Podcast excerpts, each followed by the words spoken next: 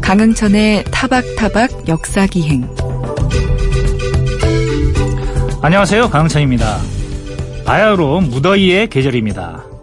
내일은 염소뿔도 더위에 녹는다는 대서, 오는 금요일은 삼복더위의 정점인 중복이죠. 또 이날은 음력 6월 15일, 더위를 맞아 흐르는 물에 머리를 감는 유두절이기도 합니다. 대서와 중복은 중국, 일본에도 있는 날이지만 유두절은 우리 고유의 명절이라는 사실 알고 계셨습니까? 잠시 후 유두절의 내력 함께 살펴보겠습니다. 오늘 역사 여행지를 위한 안내서는 대한민국 주거의 문화사 그 두 번째 시간으로 근대 들어 우리네 주거 문화가 어떻게 변화해 왔는지 외국의 사례와 비교해 알아보겠습니다. 또 길에서 만난 역사 이야기는 올해로 65주년을 맞는 7월 27일 정전협정 조인을 기념해 독일 통일 이후 생태공원으로 조성된 독일의 옛 군사 분계선 주변을 둘러보면서 우리의 DMZ, 비무장지대에 대해 생각해 봅니다.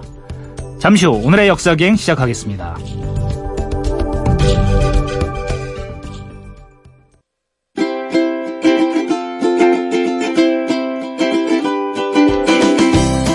인구의 절반 이상이 아파트에 살고 있는 아파트 공화국.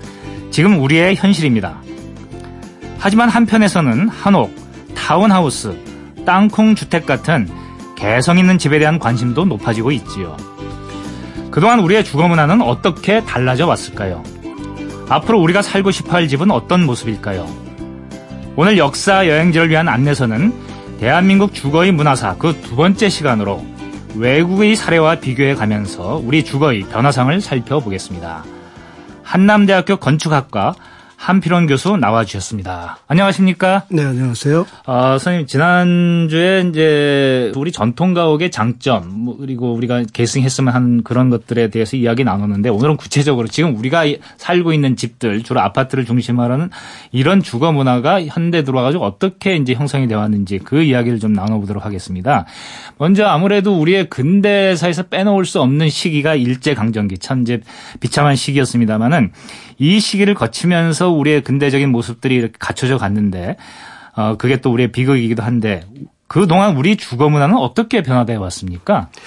네, 그 일제 강점기 20세기 전반에 우리 주거 문화는 이제 크게 바뀌게 됐는데 네. 결국 일본의 영향이죠. 예. 이제 일제 강점기가 돼서 일본 사람들이 이제 대거 한국의 도시로 네. 어, 유입이 됩니다. 그런데 그 사람들이 이제 집을 지을 때 뭐 당연히 자기들이 익숙하고 알고 있는 어 일본식 집을 짓습니다. 그런데 우리 기후나 풍토는 좀 다르거든요. 예. 그러니까 거기에 대해서 어느 정도 이제 변형이 이루어지긴 합니다. 이제 그때 그 사람들에게 일본 사람들에게 익숙한 집은 마찌아라고 부르는 일본의 도시주택, 단독주택이 어, 있고요. 마찌아요? 예, 네. 이제 정가, 그 네. 정가라고 한자로 씁니다만. 네. 또 나가야라고 이제 네. 한자로는 장옥이라고 쓰는 예. 연립주택이 있어요. 이렇게 집이 대여섯 채 쭉 늘어서 붙어 있어 아. 길가에 지어지는 아. 것이거든요. 나가야요? 네, 나가야. 우리말로 들으니까 그냥 들어보지 말고 나가라는 것처럼 들리는데. 네, 뭐 긴 집이라는 예, 소리입니다. 긴 집이라는 네, 뜻이군요. 네. 그런데 이 집들은 근대 도시가 되면 이게 상업 이 중심이 되기 때문에 네. 순수한 주거가 아니고 상점을 겸하는 소위 점포주택 또는 주상 복합 건물입니다. 아, 네. 역사적으로 볼 때 이제 유럽은 물론이거니와 이웃한 중국이나 일본에도 있지만 네. 한국에 없는 건물 형식이 이런 연립주택, 나가야 같은 집입니다. 그렇군요. 근데 네. 지금 우리는 연립주택이란 말이 굉장히 우리한테 낯익고 또 음. 연립주택에 사는 분들도 많은데 그 음. 나가야가 지금 우리의 뭐 연립주택하고 같은 건지 다른 건지 어떤 형태인지 한번 설명을 해 주시죠. 네네.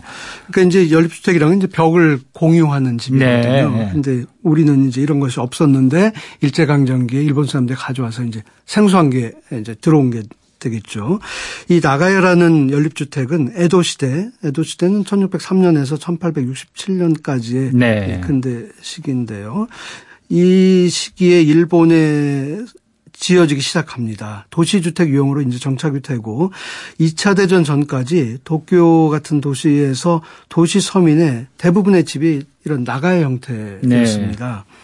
나가야는 가로의 면에서는 이제 점포를 배치해서 상업 활동을 하고 네. 그 뒤에 그 주거 공간을 붙이는데 그 앞에는 또 좁고 긴 마당이 이렇게 있어요. 예. 그, 그래서 그 마당은 이제 공유 마당이죠. 네. 여러 집이 같이 쓰는 거고 거기에 이제 뭐 우물이 있다든지 이렇게 되는 건데. 그렇군요. 이런 집이 우리나라에도 이제 들어오는데 이걸 잘 볼 수 있는 데가 네. 우리 역사적으로 상업도시로 유명한 충남 강경입니다. 아, 네. 강경에 가면 그 홍교리라고 하는 곳이 있는데요. 네. 여기에 이런 나가야 모양의 그 연립주택. 여기선 뭐 여러 집을 붙이지는 않고요. 두 집. 네. 간혹 새 집을 붙인 그런 연립주택을 지었습니다. 이게 1920년대에서 30년대까지의 일입니다. 네. 어, 물론 이 강경의 집들이 나가야와 아주 똑같지는 않습니다. 일본의 나가야는 뒷마당을 공동으로 사용하는 데 비해서 강경에서는 가구별로 독립적으로 사용한다든지 예. 이런 것들이 이제 일본의 나가야하고는 좀 다르긴 한데요. 예. 또 하나는 이 강경의 나가야는 뒤로 가면 한옥같이 보여요. 아, 마당이 쪽에서 예, 별도로 네. 개인 마당을 만들었거든요. 그래서 아, 나가야의 한옥의 특성을 결합한 절충 주택이라고도 할수 있습니다. 그렇군요. 네. 강경의 홍교리. 그렇다면 이 지역이 왜 이렇게 나가야 같은 그런 이제 일본식과 우리 전통 가옥을 이제 결합한 이런 주택들이 생겨나게 되는지 그 뭐 역사적 배경이 있을 것 같은데요. 홍교리는 일제 강점기 일본인들이 여기 많이 들어오면서 강경의 네. 중심지로 조성하게 됩니다. 예. 이제 그런 중심지에 되게 본정 혼맛지라는 이름이 붙여지거든요. 예. 이제 혼맛지인데요. 어, 홍격길 따라서 이런 특이한 집들을 활발하게 짓기 시작한 때가 1920년인데 이때 네. 인구 통계를 보니까 강경 시가지에 7,147명이 살았는데 그 중에서 1,310명. 그러니까 열에 둘은 이제 일본인이었던 것이죠. 아, 그 정도로 그러니까 많았군요. 말하자면 한 20% 정도는 이런 일본식 집이 될 가능성이 있었던 예, 겁니다. 예. 네. 그래서 이제 일본인들이 여기 이주해 오면서 어, 강경에 오래된 집을 따르지 않고 자기들이 음. 살던 이제 주거용을 도입해서 그 옆집과 붙은 특이한 집을 이제 짓게 됐던 것입니다. 예. 지금도 여러 채가 남아 있고요. 제가 2004년에서 5년 사이에 이 강경의 홍교리 한 300m 되는데요. 그 네. 길이가 거기에 있는 집들을 보니까 44집이 있는데 12집이 이런 네. 나가형으로 지어졌더라고요. 그렇군요. 네, 아주 특이한 그 가로 경관을 이루게 됩니다. 그러니까 이 강경의 홍교리에 가면은 이제 우리 주택이 전통 가옥으로부터 이제 벗어나서 일제의 영향을 받아 가지고 어떻게 근대 주택으로 발전해 갔는가 그 원형 내지는 시발점을 이제 볼 수 있을 것 같은데 저는 뭐 이런 것들을 볼 때마다 처음 유럽에 갔을 때의 충격이 지금도 생각이 나는데요. 네. 유럽 지역에 가면 아무래도 우리가 근대화하면 서구하고 우리가 유럽이나 미국을 베끼는 식 식으로 근대화를 이루어왔지 않습니까? 그래서 당연히 서울과 비슷할 줄 알았어요. 대도시들은. 네. 근데 제가 뭘 느꼈냐면은 아, 서울이야말로 가장 서구화된 도시다라는 생각이 그렇죠. 딱 드는 게 왜냐하면 거기는 큰 도시들에도 옛날 뭐 300년, 400년대 보이는 그런 집들이 남아 있고 골목길들도 아그 시절의 골목길 같은 것들이 그대로 있는 걸로 봐가지고 전통이 그냥 살아 숨쉬고 있다라는 그런 느낌을 받았는데 네. 어, 우리나라에서는 이제 이제 그렇게 오래된 집들을 찾아보기가 쉽지 않거든요. 사실 사람 사는 그렇죠. 공간에서는 네. 그 이유가 뭘까요?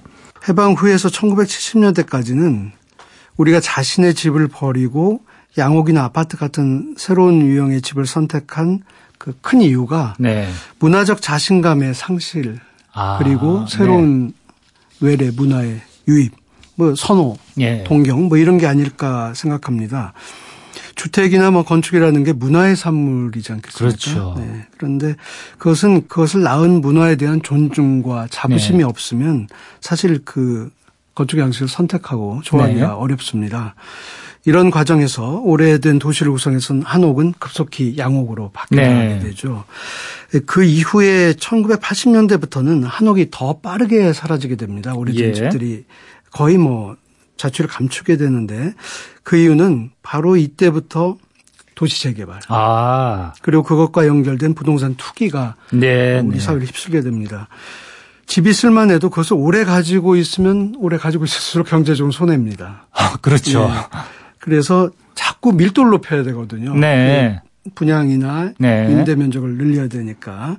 그래서 대규모로 음. 고층으로 줘야 되는데 이런 집이 이제 그때 보편화되죠. 그것이 예. 고층 아파트입니다. 예, 예. 이런 아파트를 지으면 밀도가 확 높아지고 네. 하기 때문에 큰 힘 들이지 않고 큰 수익을 얻을 수 있습니다. 이런 상황에서 오래된 그것이 예. 뭐 조상한테 물려받은 것일 수도 있고 대단히 그 애정이 있는 그런 예. 집이라고 하더라도 참 그걸 유지한다는 건 쉽지 않았을 것 같습니다.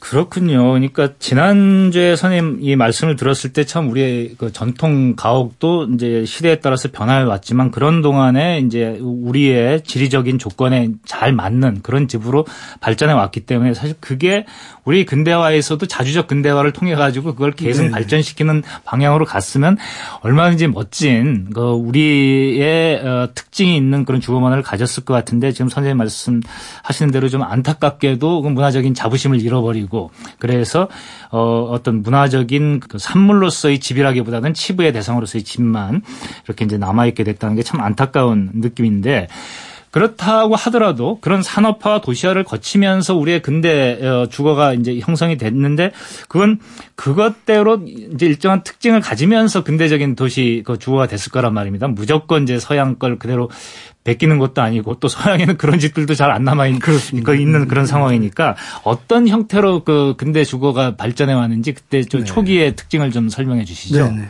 이제 6.25 전쟁 이후에 그 전후 복구 하면서 네. 급격한 산업화 도시화 시대가 네. 되고 그러면서 이제 집이 소위 전통 재래주택이나 한옥에서 양옥하고 아파트로 이제 네. 대체돼 나갑니다. 어, 양옥에 대해서 좀 자세히 살펴보겠습니다. 네네. 네. 서양식 주택이라는 뜻의 양옥은 주로 1960년대에서 1980년대까지 민간 주택 업자가 일정한 유형으로 건축한 주택을 말하는데요. 네. 구조는 한옥에서는 이제 목구조였는데 나무로, 아, 나무로 예. 뼈대를 만드는 것이었는데 이제 벽돌을 사용해서 네. 집을 벽체를 만듭니다. 이 조적조라고 하죠. 그리고 지붕은 목조 지붕틀이나 또 나중에는 철근 콘크리트 슬랩으로 만듭니다. 네. 뭐 기와를 얹었어도 사실은 기와가 뭐 하는 건 아니고 그 밑에 콘크리트 슬라브가 힘을 받는 것이거든요. 네. 네. 네. 그래서 양옥은 이제 초기에 주로 단층으로 지어졌는데 뒤로 오면서 대개 2층이나 간혹 네. 3층 네. 이상으로도 이제 지어집니다. 이제 공간적으로 이제 큰 차이는 네. 안마당을 중심으로 공간을 깊이 있게 구성하는 한옥과 달리 양옥은 대개 건물을 중심에 놓고 네. 주변에 이제 마당을 구성하고 아, 뭐 그렇죠. 구성한다기보다 뭐 남기는 정도 네. 되게 됩니다. 그러니까 집이 중심이 되는 것이죠. 네. 마당이 중심이 아니고 그리고 어, 초기에는 평슬레브 지붕이 많이 사용되지만 네. 후기에는 앞쪽에 서 보면 이렇게 삼각형으로 보이는 그 네. 소위 박공을 설치하는 경사지붕으로 디자인하는 경향이 있거든요. 예, 예. 그런데 이렇게 박공은 과거에 집의 측면에 설치하는 것이었습니다. 아, 우리가 네. 집으로 들어갈 때는 이 지붕판을 이렇게 긴 면을 보고 들어가는 것이지. 그렇죠. 네. 이 삼각형의 그 박공 부분으로 들어가는 집은 거의 없거든요. 네, 네. 네. 그런데 이제 양옥에 와서 네. 이게 이제 90도가 돌려져서 어. 박공을 보면서 현관으로 진입하는 이런 아, 공간이 됩니다. 그렇게 바뀌었군요. 네. 그리고 이제 외벽에는 어, 붉은 벽돌을 붙였다가 이제 네. 나중에는 이 고급스러운 분위기를 내기 위해서 돌을 붙이고 네. 이제 이렇게 양옥은 여러모로 한옥과 거의 반대되는 그런 특성을 네, 가지고 있습니다. 아, 그렇군요. 제가 선생님 그 설명을 듣다가 개인적인 경험에서 나온 이제 질문이 하나 생겼는데요.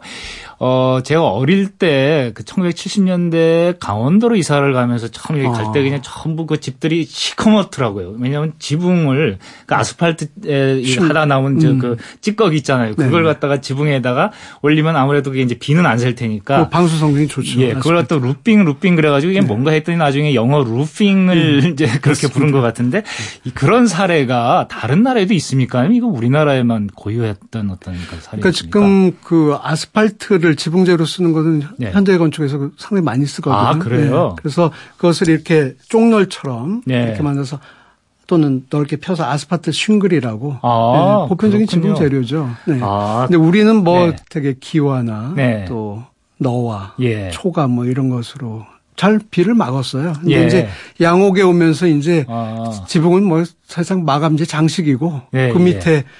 콘크리트 slab을 하고 그 위에 방수층을 설치하죠. 아, 네. 그렇군요. 뭐 기와가 깨져서 비가 새는 건 아니죠.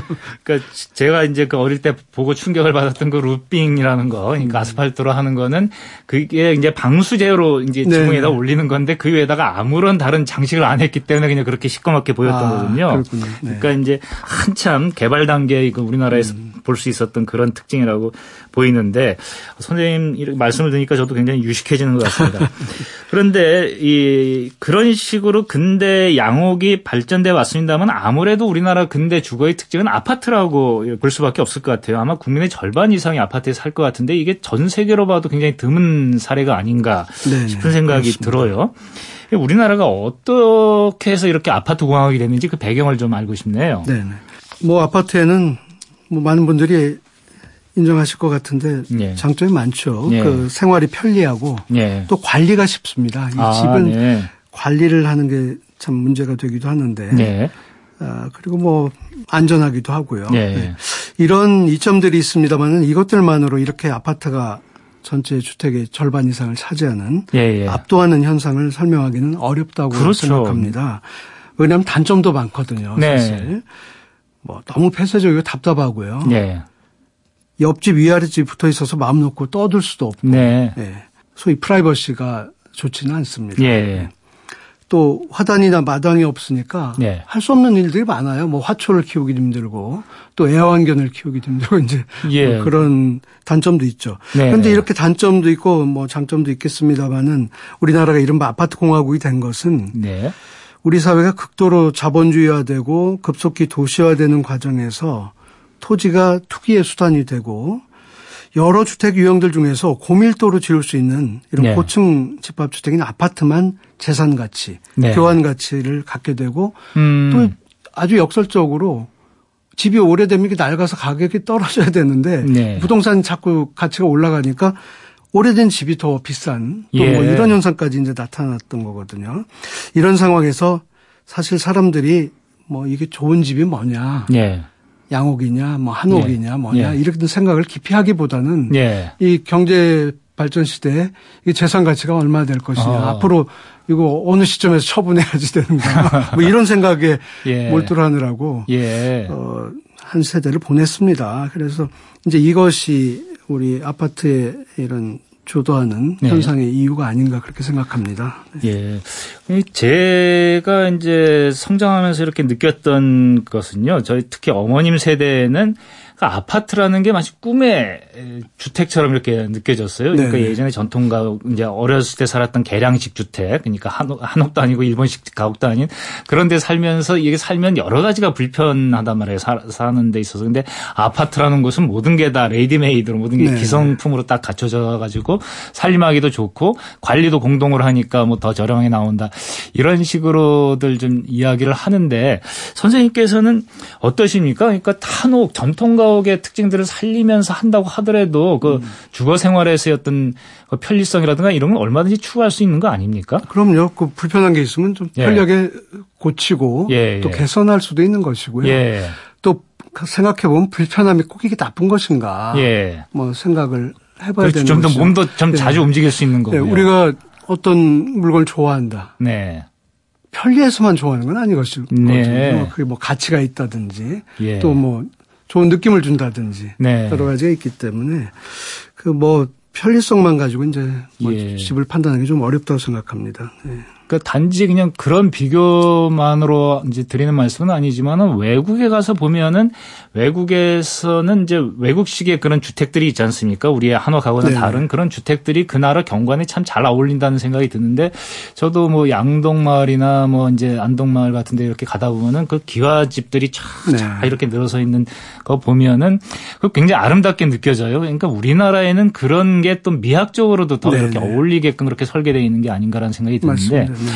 어, 선생님께 한번 저 이 개인적으로 드리고 싶은 질문들이 자꾸 생겨나는데 예전에 한번 그리스를 여행을 갔다가 그리스에서 비행기를 타고 터키로 가는데 그리스에서 터키로 가까워지면서 이 스카이라인 이 바뀌는 게 음. 그리스 쪽은 주로 단독주택 그 대리석으로 지은 그 이 집들이 주로 네. 이렇게 많이 보이고 단층들이 많이 보였다면 터키 쪽으로 가까워지면서 음. 우리와 같은 고층 건물들, 음. 아파트 이런 것들이 음. 많이 보이더라고요. 음. 그래서 아 이게 아시아와 유럽의 차이인가? 음. 아시아가 막 지금 이제 성장을 하고 있는 그런 상황이기 때문에 집단 주택도 더 많이 짓는 게 음. 아닌가라는 그런 생각을 이렇게 들었는데요.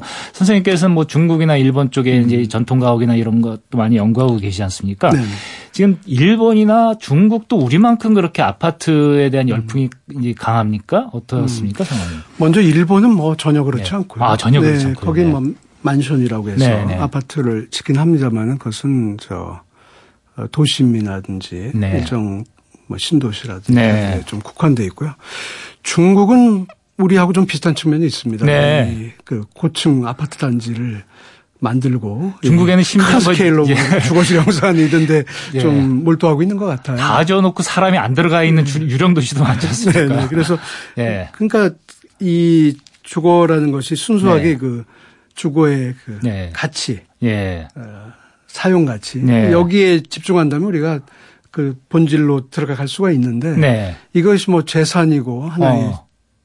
그 교환 가치를 갖는 것이고 했을 때는 네. 이제 다른 어떤 것들이 개입되면서 네. 사실은 우리가 자꾸 이 주거 의식에 혼란이 이제 생기게 되는 것이죠. 예. 아, 이거 좀 마음에는 안 드는데 그런 걸 자꾸 잊게 돼요. 왜냐하면 네. 이것이 나중에 갖다 줄 어떤 효용과 네. 보상을 이제 네. 생각하다 보면 그렇게 되는 것이거든요. 그래서 중국은 좀 비슷한 측면이 있는 것 같아요. 예. 네. 그 우리나라도 최근에 그 북촌 같은 경우는 이제 주민들과 관광객들 사이에 갈등이 있지 않습니까? 주민 네네. 여기가 사는 곳이지 이게 맞습니다. 경복궁이나 궁궐도 음. 심지어는 일주일에 한 번씩 쉬는데 여기는 음. 왜 우리 그 쉴 틈도 없이 계속 관광객들이 와가지고 사진 찍고 이제 그 시끄럽게 하느냐 음. 그런 문제가 있어가지고 전통 마을 뭐 이걸 갖다가 관광 문화 차원으로 이렇게 진흥하는 것과 네. 사람들의 살 그 권리를 보장하는 것과는 다른 문제인 것 같은데 선생님께서는 중국의 전통 마을도 제가 개인적으로 따로 소개를 받은 적도 있고 음. 그런데 중국에서의 그런 전통 마을에 대한 전 그 정책이랄까 그리고 네. 그, 그, 전통 가옥을 갖다가 계승하려는 정책 뭐 이런 것들은 음. 우리나라하고 좀 다른 측면들이 어디 있습니까? 일단 뭐 관광의 측면에서 보면요. 예. 중국은 이렇게 관광지가 되는 마을은 예.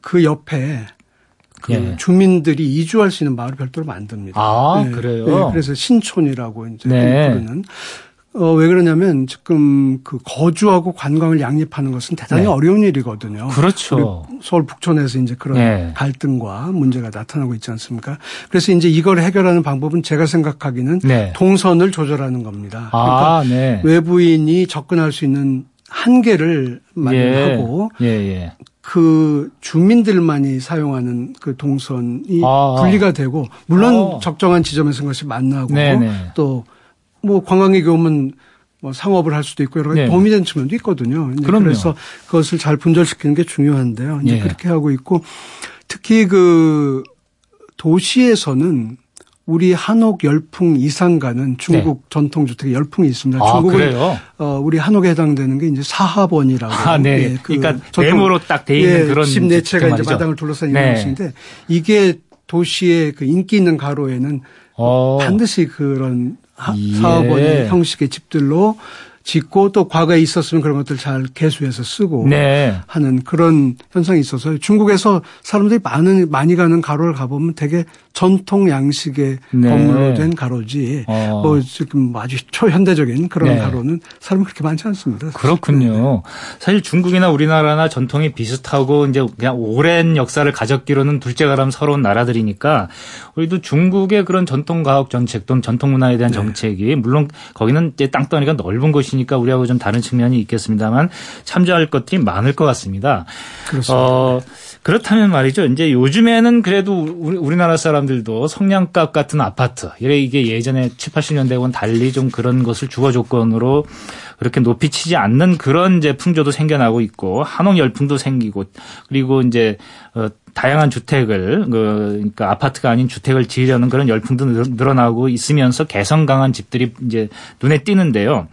앞으로 우리나라의 주거 문화가 이런 양상으로 간다면 어떻게 변화될 거라고 그렇게 예상을 하십니까?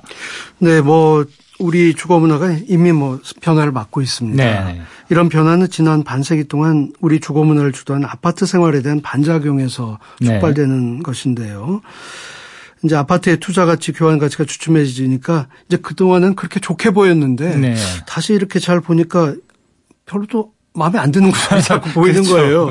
그래서 이제 그럼 어떤 집이 좋은 집인가 이제 이런 생각을 하게 됩니다. 네. 근데 그럼 왜 아파트는 어떤 문제가 있는가? 아파트 공간의 특성은 한마디로 공간의 깊이가 얕다는 겁니다. 예. 이렇게 되면 어떤 문제가 있냐면 주거라는 게 핵심 요건이 내밀성이거든요. 예. 아늑하게 자기만의 음. 방해받지 어, 않는 예. 시간. 네. 네. 그것이 필요한 것인데 아파트는 여기에서 치명적 약점이 있습니다. 예. 그러니까 아파트의 중심은 거실인데요. 거실에서 부엌이든 안방이든 자녀방이든 모든 공간이 직접 연결되게 돼 있어요. 지금 예. 보면 약간 이렇게 그 구석을 둔 경우는 있지만 네. 이렇게 직접 연결되는 것을 심도 1이라고 한다면 아파트의 모든 실은 1이라는 깊이밖에 갖지 않습니다. 아하. 네. 그러니까 폐쇄적인데도 모든 예. 공간이 안심하고 또 쉬기도 힘들 정도로 깊이가 얕은 것이죠. 네, 여기에 네. 비해서 한옥을 이루는 공간들은 심도가 1에서 3까지 어. 그러니까 한옥의 중심 공간은 안마당이거든요. 예. 안채만 보면 안마당인데 대청은 바로 연결되니까 심도 1이죠. 그러니까 네. 상당히 개방된 공간입니다. 예. 그런데 예를 들어서 건너병 앞에 작은 마당이 있는데 거기 네. 가려면 어떻게 가야 되냐면 앞마당에서 예. 대청을 거쳐서 예. 건너방을 거쳐서 비로소 도달합니다. 그러니까 심도가 3이 됩니다. 네. 이렇게 깊이가 3이 된다는 것은 그 공간이 그만큼 내밀하고 아늑하다는 것이죠. 네. 한옥의 공간은 개방적인데도 역설적으로 깊이가 깊습니다. 그 이유는 네. 공간에 켜가 많아서 깊이가 만들어졌기 때문에 그렇거든요. 네. 이렇게 공간에 깊이가 있어야지 자기만의 그 세계를 가질 수가 있고 네. 그 비로소 잘 쉬고 네. 또 깊이 생각하고 어 자기 자아를 정립하는 그런 세계를 가질 수 있다고 생각합니다. 네. 그래서 제가 생각할 때 앞으로 우리 주거 문화는 나만의 세계가 되어주는 그렇게 편안하고 건강한 네. 공간을 추구하는 방향으로 발전하리라고 봅니다. 아. 이미 우리 사회가 뭐 개성이나 정체성 또 삶의 질을 추구하기 시작했지 않습니까? 네. 이제 이런 사회의 사람들은 뭐 반드시 개성 있는 집.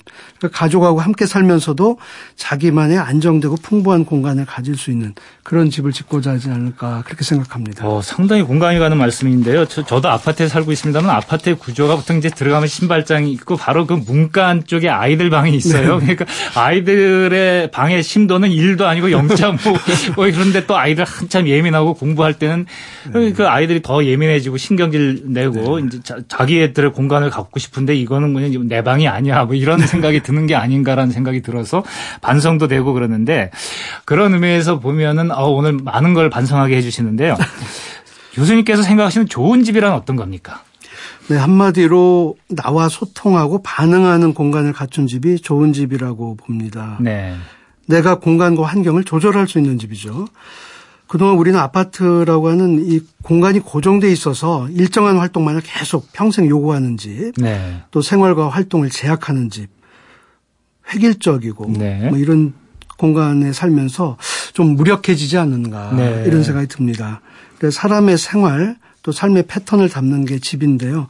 이것은 고정되어 있는 것이 아닙니다. 그렇죠. 네. 생애 주기에 따라서 계절에 따라서 또 낮과 밤에 따라서 시시각각 달라지는 게 이게 살아있는 모습이거든요. 예. 네. 그래서 아, 달라지는 거주자에 따라서 반응하면서 언제나 최적의 장소가 되어주는 집, 내 기분까지도 알아주는 집, 네. 뭐 그런 집을 그려보고 있습니다. 아하. 네. 뭐 과거에 보면 이제 밤에는 온돌방이 돼서 따뜻하게 잠을 잘 수 있지만 네. 낮에는 사방에 벽들을 들어 올려서 방을 자연 속으로 이렇게 사라지게 만드는 네. 그런 오래된 정자라든지 또 한옥의 모습을 떠올려 보면 네.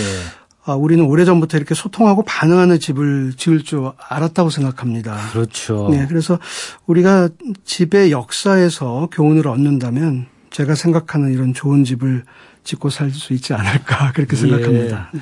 지금까지 어 2주일에 거쳐서 선생님하고 아주 저 좋은 집에 관한 이야기를 나눠봤는데요. 그러니까 제가 드는 생각은 결국 집이란 자연과의 소통이고 또 인간과의 소통이다. 네. 거기에 걸맞은 전통을 우리는 발전시켜 왔기 때문에 앞으로 얼마든지 그걸 받아들여서 좋은 집을 어, 구상하고 만들어갈 수 있지 않을까 이런 생각이 드네요. 두 주일에 걸쳐서 좋은 말씀 감사합니다. 네, 고맙습니다.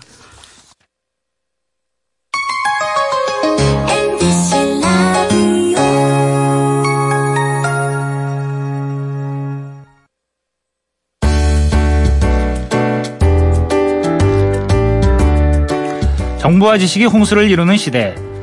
알아두면 좋은 다양한 역사 이야기를 타박타박 역사기획만의 시선으로 살펴봅니다. 알고 계셨습니까? 대안이 소환집에 가서 얼어 죽는다는 말은 있어도 대서가 소서집에 가서 쪄 죽는다는 말은 없습니다. 지난 7월 7일 소서 때도 더위가 만만치 않았지만 내일 시작될 대서에 비하면 아무것도 아닐 게 불보듯 뻔합니다. 게다가 대서 나흘 뒤인 금요일 7월 27일은 중복입니다. 이른바 삼복더위의 정점이죠. 65년 전인 1953년 7월 27일은 6.25 전쟁의 휴전이 조인된 날인데요. 그 더운 시기에 휴전선 곳곳에서 피땀을 흘리고 있었을 군인들을 생각하니 숙연해집니다.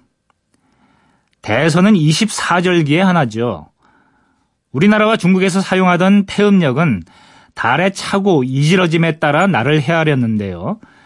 그러다 보니 태양의 운행에 따른 날씨의 변화를 따라가는 데는 취약했습니다. 그래서 이를 보충하기 위해 연중 태양의 움직임에 따라 24절기를 정한 겁니다. 우리의 전통 역법을 태음 태양력이라고 하는 것도 그런 이유고요. 복날이라고도 불리는 삼복은 24절기에는 속하지 않고 민간에서 더위를 나기 위해 지내온 이른바 속절인데요. 24절기 하나인 하지, 입춘과 연동하여 날짜가 정해지기 때문에 삼복 역시 태양력의 개념을 적용한 거라고 할 수 있습니다. 올해는 중복인 7월 27일이 음력으로 6월 15일입니다. 이날이 단오, 한과일 등과 함께 우리의 전통 명절인 유두절인데요. 단오가 음력 5월 5일이고 한과일가 음력 8월 15일인 것처럼 유두절도 태음력에 따라 쇠는 명절입니다. 유두는 동유수 두목역을 줄임말로 동쪽 흐르는 물에 머리를 감는다는 뜻이죠. 또 한자의 음과 뜻을 빌려 순 우리말을 적는 신라시대의 표기법 이두로 우리 고유어 물마리를 표기한 것이기도 하답니다.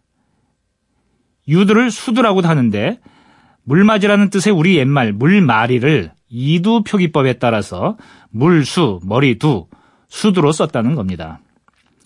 한마디로 더운 계절을 맞아 맑은 시내나 산간 폭포에 가서 머리를 감는 풍습을 말하는 거지요. 이두표기라는 설이 있는 데서도 알 수 있듯이 유두의 풍습은 신라 때까지 거슬러 올라갑니다. 조선 후기에 나온 동국 세시기에서는 13세기 고려학자 김극기의 김거사집이라는 책을 인용하고 있는데 이런 내용입니다. 동도의 풍속에 6월 15일 동유수의 머리를 감아 액을 떨어버리고 술 마시고 놀면서 유두잔치를 한다. 여기서 동도란 신라의 천년 도읍이던 경주를 가리킵니다. 유두절 아침에는 유두면, 밀전병, 수단 등의 음식과 곡식, 과일을 갖춰놓고 사당에서 유두천신이라는 고사를 지냅니다. 그런 다음 흐르는 물을 찾아 머리를 감고 음식을 먹으며 서늘하게 하루를 지내는 거지요. 이렇게 하면 여름의 질병을 물리치고 더위를 먹지 않는다고 합니다. 대서나 중복에 비해 유두절은 그다지 낯익은 말이 아닌데요. 이 땅에서 생겨나 오래도록 지켜온 신토부리의 명절인 만큼 한국인이 더위를 이기는데 안성맞춤인 지혜가 녹아 있겠지요. 올 여름에는 꼭 유두절이 아니더라도 맑은 물을 찾아서 머리를 감고 더위를 물리치는 것도 좋은 방법일 것 같습니다.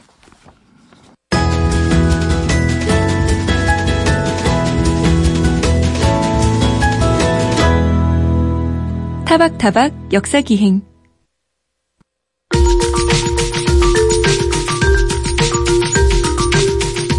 세계 곳곳 수많은 도시들이 품고 있는 저마다의 역사 이야기를 들어봅니다. 그래서 만난 역사 이야기. 오늘도 역사 저술가 김성환 선생님과 함께합니다. 안녕하십니까? 네, 안녕하세요. 오늘은 어디로 가볼까요? 예, 이 다가올 7월 27일 뜻깊은 날이죠. 이 정전협정 조인 65주년을 맞는 날입니다. 네. 흔히 우리는 이걸 휴전협정이라고도 하는데요. 또 네. 휴전선이라고도 부르고. 네, 그렇죠. 네, 학술적으로 정확한 명칭은 정전협정이라고 정전, 봐야 됩니다. 예. 그러니까 전쟁을 정지한다는 것인데요. 예, 예. 휴전이라고 하면은 잠시 쉬고 다시 또 시작해야 될 것 같은 느낌이 들지 않습니까? 일반적으로 휴전이라는 용어를 쓰지는 않습니다. 네. 네. 어쨌든 이 정전 협정으로 남북으로 2km씩 비무장지대가 설치가 됐고요. 그러니까 4km의 띠가 형성된 것이죠. 그렇네요. 도저히 그 네. 그 민간인이 발을 디딜 수 없는 것이 됐고 이로써 휴전선 남쪽은 사실상 섬이 돼 버렸습니다. 네. 어, 그러니까 이제 앞으로 이게 정전 협정이 종전으로 이어진다면 예. DMZ는 어떻게 될 것인가? 음. 없어지는 것일까? 여러 가지 생각을 하게 되는데요. 이런 궁금증에 대한 하나의 대답을 보여주는 곳이 있습니다. 어, 어딥니까? 네, 바로 동서독 분계선이 통일 후에 어떻게 되었는가 음. 아, 하는 것인데요. 어, 현재 구 동독과 서독의 분계선이 있던 곳, 그곳은 독일에서는 그리네스 반트라고 네. 부릅니다. 이건 영어로 번역하면은 그린벨트가 되는데요. 아, 그린벨트. 그린벨트는 우리는 좀 도시 계획상의 어떤 정책을 지금 뜻하는 것이기 그렇죠. 때문에 그냥 네. 독일어로 하는 게 좋겠습니다. 그리네스 반트라고 설정을 해가지고요. 이 장소를 어떻게 부르냐면은 생태학적 기억의 장소다. 이렇게 음. 부르고 있어요. 그렇게 운영이 되고 있는데요. 그래서 오늘은 이 독일의 그리네스 반트를 답사하면서 우리 DMZ의 미래를 상상해 보겠습니다. 어, 우리 DMZ도 뭐 이제 생태 공원으로 조성한다는 그런 말이 있는데 왜냐하면 오랫동안 사람들이 접근을 안 해서 이제 천연의 어떤 이제 그 동식물들이 그대로 보존되어 있다는 의미에서 그런데 독일도 그랬나요? 독일에도 이 DMZ라는 것이 있었습니까? DMZ가 아, 있지는 않았는데요. 네. 왜냐하면 그 출발점이 다르기 때문입니다. 우리의 군사 분계선은 네. 남북 사이에 전쟁이 있었기 때문에 네. 설정된 선이고요. 동서독의 경계선은 전쟁을 해서 부어진 선은 아니고 그렇죠. 2차 대전이 종전하면서 점령군들의 경계선이었던 것이죠. 네. 어, 그러므로 사실상 국경선이라는 개념이 더 있었던 것이죠. 그, 그렇지만은 우리의 군사 분계선처럼 철책과 장벽이 세워졌습니다. 우리는 베를린에 장벽을 많이 생각하는데요. 네. 베를린은 사실은 동독 안에 있는 한 도시였고요. 그렇죠. 서독과 동독의 경계에는 별도의 네. 그 철책 선이 있었던 겁니다. 네. 아, 근데요, 이 선은 DMZ처럼 양쪽으로 이렇게 비무장지대를 둔 것이 아니고요. 서독 쪽은 문제가 없습니다. 그 예. 그, 그 접근에 대해서 제한을 두지 않았는데요. 동독에서는 동독 주민들이 서독으로 탈출하는 것이 문제가 됐습니다. 네. 그래서 동독 측에서 이 분계선으로부터 5km 정도의 음. 에, 에, 접근 금지 구역을 설정을 했습니다. 그러니까 서독 쪽으로는 없었는데 동독 쪽으로는 5km에 이제 네. 금지 구역이 있었다. 네. 네. 여기에 그리고 이제 한 3m 정도의 철책을 세우고 그 5km 정도의 접근 금지역을 설정했으니까 우리의 DMZ와 비슷한 모양이 네. 됐고 근데 사실 우리 DMZ는 보통 155마일이라고 부르는데 네. 250km 정도 되잖아요. 네. 이 동서독 국경선은 무려 1,400km에 이릅니다. 다섯 배가 넘는 어마어마한 규모의 일반인이 접근할 수 없는 구역이 존재했다고 볼 수 있습니다. 독일이 우리 한반도보다 그렇게 큰 나라도 아닌데 어떻게 국경선은 이렇게 길까요? 근데 이 국경선은 통일 후에 다 없어지지 않았겠어요? 1989년에 베를린 장벽이 이제 붕괴가 되는데요. 네. 근데 바로 한 달 뒤에 환경운동 단체와 정부 당국자들이 베를린에 모입니다. 네. 그래서 네. 여기에서 이미 이때 동서독 사이에 있던 이 국경선을 그냥 없앨 것이 아니라 예. 이 지역을 그리네스 반트로 설정해서 보존하자는 음. 선언을 하게 됩니다. 그때 요 지금까지 이것이 지켜져 오고 있는 겁니다. 아, 그렇군요. 그렇다면 이제 동독 쪽으로는 5km를 설정을 했다고 하니까 뭐 거긴 DMZ는 아니지만 우리처럼 이제 인간의 발길이 많이 닿지 않아 가지고 생태가 잘 보존된 건가요? 네, 그렇습니다. 그런데 좀 특수하게 보존됐다고 봐야 되는데 이거는 네. 우리 DMZ도 마찬가지일 겁니다. 네. 일단 동독 측에서는요. 거기에 있는 나무들은 다 벌채를 했습니다. 아. 왜냐하면 사람이 지나가는 아, 감시를 해야 되니까. 감시를 해야 네. 되니까 삼림은 훼손했습니다. 예. 그렇지만은 사람의 발길이 닿지 않았기 때문에 심지어 멸종 위기의 동식물들이 네. 보존할 수 있게 됐던 겁니다. 아. 독일에서 그 기간은 한 40년 됐죠. 우리는 이제 65년이 됐는데요.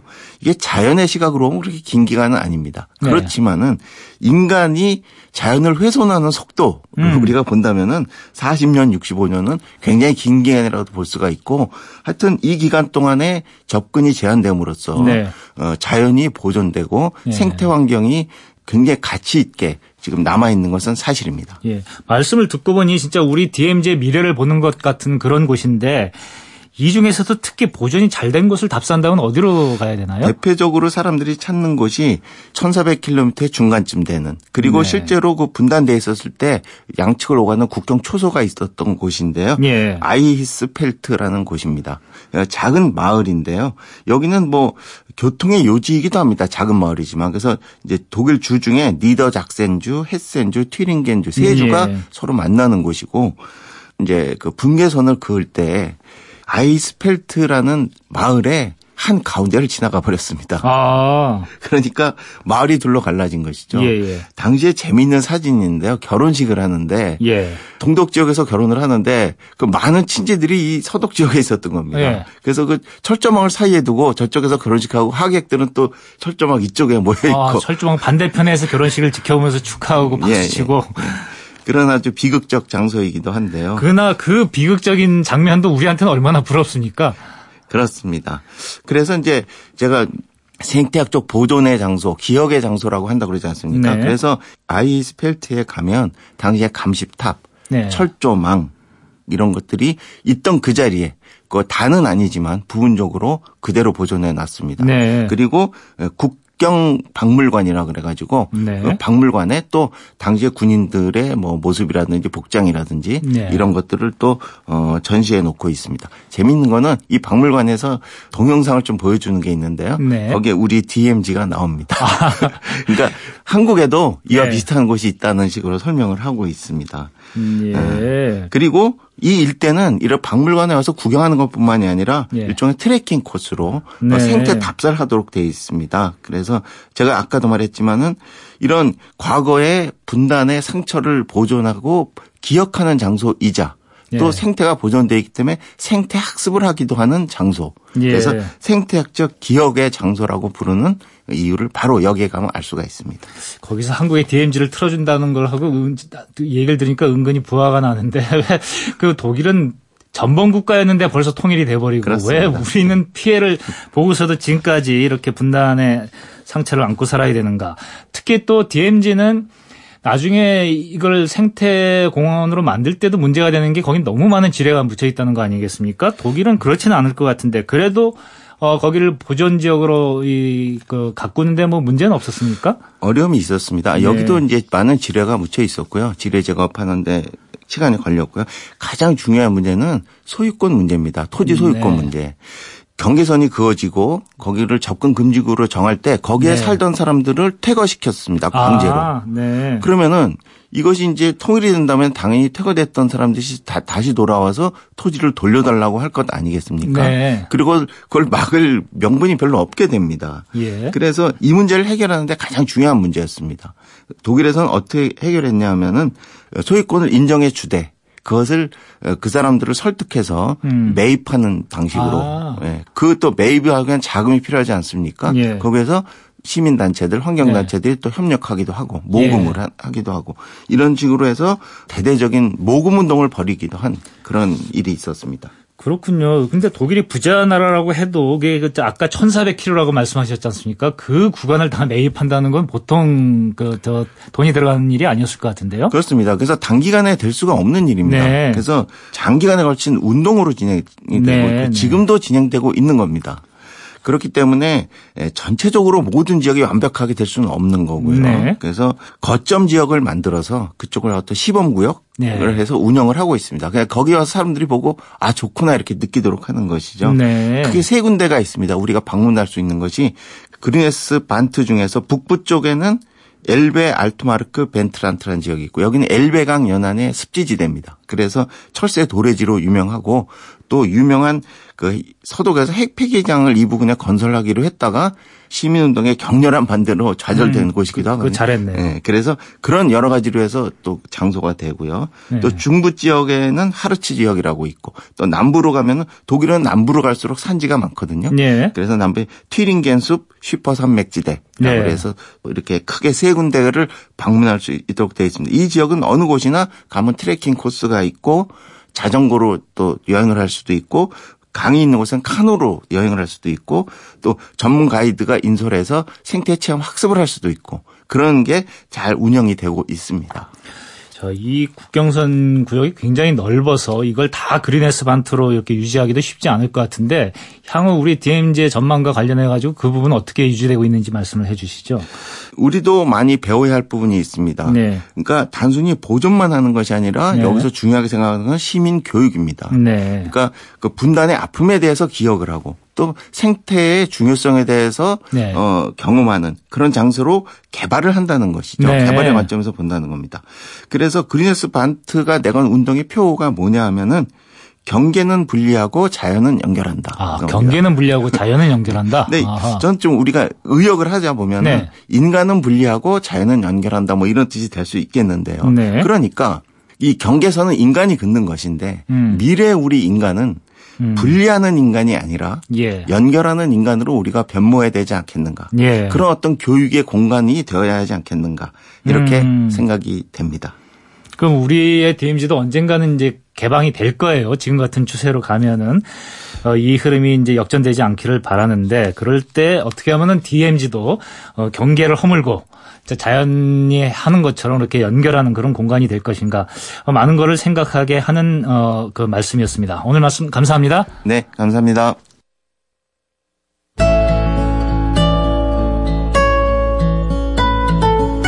(2018년 7월 22일) 타박타박 역사기행 마무리할 시간입니다. 주변에서 하나둘 여름 휴가를 떠나는 사람들도 보이죠. 본격적인 여름 휴가철이 시작된 모양입니다. 우리는 흔히 휴가만 다녀오면 소위 힐링이 될 거라고 생각하는데요. 실상은 그렇지가 않다죠. 가기 전에 회사 눈치 보랴. 가서는 놓고 온 일에 신경 쓰랴. 돌아와서는 밀린 일 처리하랴. 스트레스가 더 쌓이기 때문에 실제 휴가의 힐링 효과는 2, 3일도 채 되지 않는다고 합니다. 여러분은 휴가 계획 세우셨습니까? 어디서 어떻게 보낼 계획이신가요? 길든 짧든 멀리서든 가까운 곳에서 보내게 되든 이왕 떠난 휴가인데 걱정만 하면서 보내진 않았으면 좋겠습니다. 지금까지 타박타박 역사기행 강흥천이었습니다. 저는 다음 주 일요일 아침 7시 5분에 다시 찾아뵙겠습니다.